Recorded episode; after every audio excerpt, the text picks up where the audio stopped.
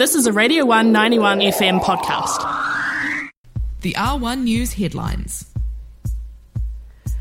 Tēnā koutou, ko Eileen Aho. Epidemiologist Michael Baker has called for a return to the COVID 19 alert level system, as numbers suggest a third COVID wave could be on the way.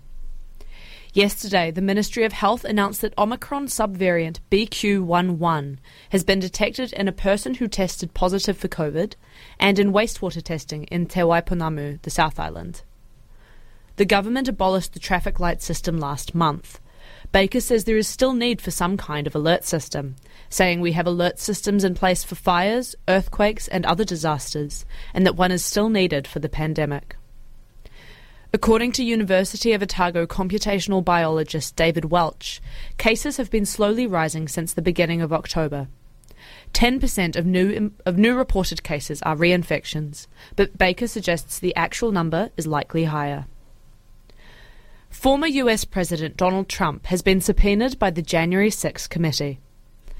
The committee, which is investigating the January 6, 2021 attack on the US Capitol in Washington, D.C. by Trump supporters following his defeat at the 2020 election, had, quote, no doubt that Donald Trump led an effort to upend American democracy that directly resulted in the violence of January 6th, according to committee chair Bennie Thompson.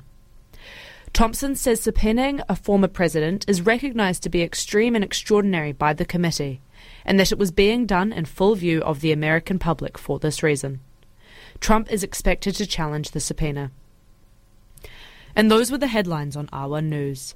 Now, ke te pēhea te āhua o te rangi. How's the weather? The R1 News weather.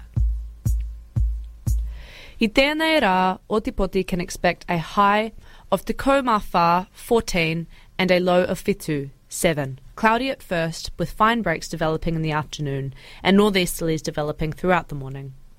Apopo expect a high of Te Komarima, 15, and a low of Waru, 8. Sunny throughout the day, with northeasterlies strong along the coast in the afternoon. That was the R1 News headlines.